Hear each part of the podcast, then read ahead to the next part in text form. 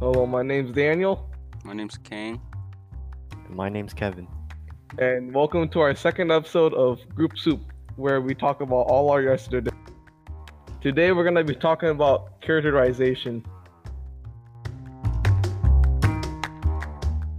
Our first question is gonna be who or what creates the conflict in the story? The two conflicts I think the the story portrays is man versus man or man versus himself. I mean, for for man versus man, it could be like uh Em versus James because he's like the main antagonist building the Right. machine. Or for man versus himself, it could be like Em fighting against uh her past self and not wanting to shoot. Shoot like uh, shoot James, James. like when they're inside the house, and I think it was Finn's house, right? Yeah, yeah, yeah. I I think at the beginning of the story it portrays it as man versus man because they talk a lot about how Em doesn't like the doctor and how she needs to kill him. But then Mhm. but then when they actually time travel and they're in the past and she has to kill like the doctor or Jane, she starts to like reflect on on her past and think about what's going on and stuff. Yeah, like when they were in the house on the bed together. If She she she, starts she them? starts yeah she starts to think like oh I I miss this person and and then Finn has to come in like that's not the, the same person anymore you know Yeah. All right. So, I think Em versus Marina, which is the same person, is actually more man versus man than man versus himself because it's like two different people rather than one person because Em is not the same as Marina, in my opinion. so how do you think like she's finding herself I mean uh, her past self Well, it's like two different people with two different ideologies. Oh yeah, okay. I think it's man versus man for Em versus Marina because they're two separate people. Like they have differing ideologies.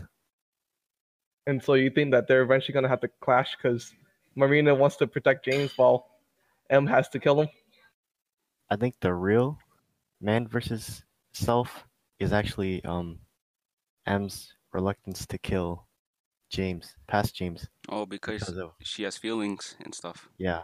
Yeah, right, right, Yeah. right.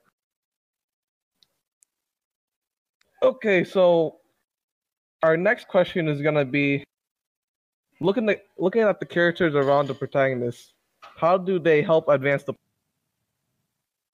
I think the character that that helps advance the plot the most is is Finn. Because to me he's more he's like a character relief person. Like he's the glue of a group, and he keeps everyone together and keeps the morale up. You know.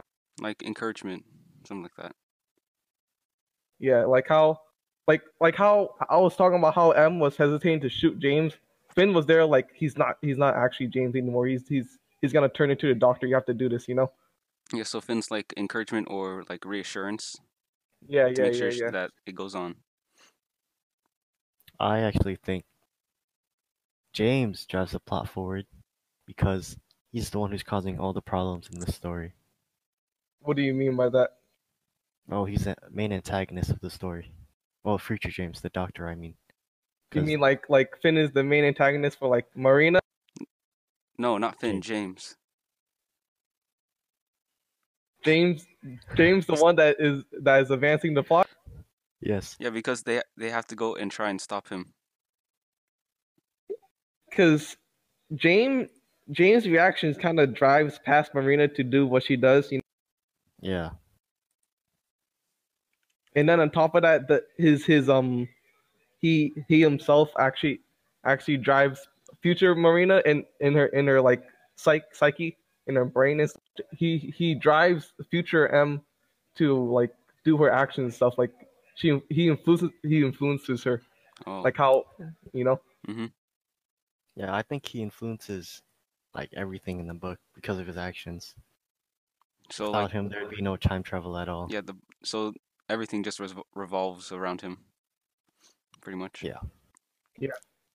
And so our third question is how does the author create the protagonist I think the author creates the pro- protagonist like pretty co- cleverly because instead instead of like showing the character go through development and and evolving into a person, he instantly just splits them into two people, and like it's Marina and it's Em, and the character development isn't really there. It just shows like the it shows the effect. Like it doesn't like there isn't really character development. It just shows like before and after. You oh, know? like it it portrays like the past and then the present, pretty much. Yeah, herself. yeah, yeah, yeah.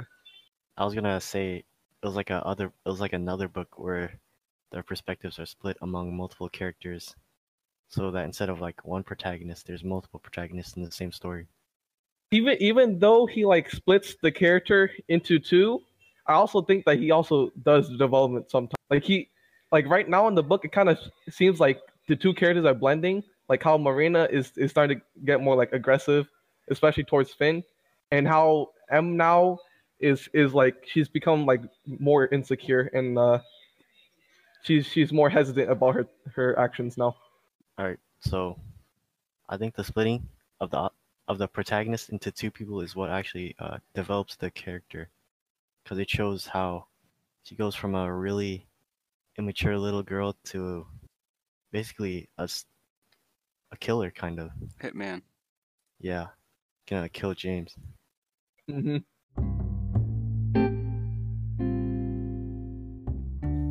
So that's gonna be the end of our second episode of our podcast. I think the third episode is gonna be in like two weeks, right?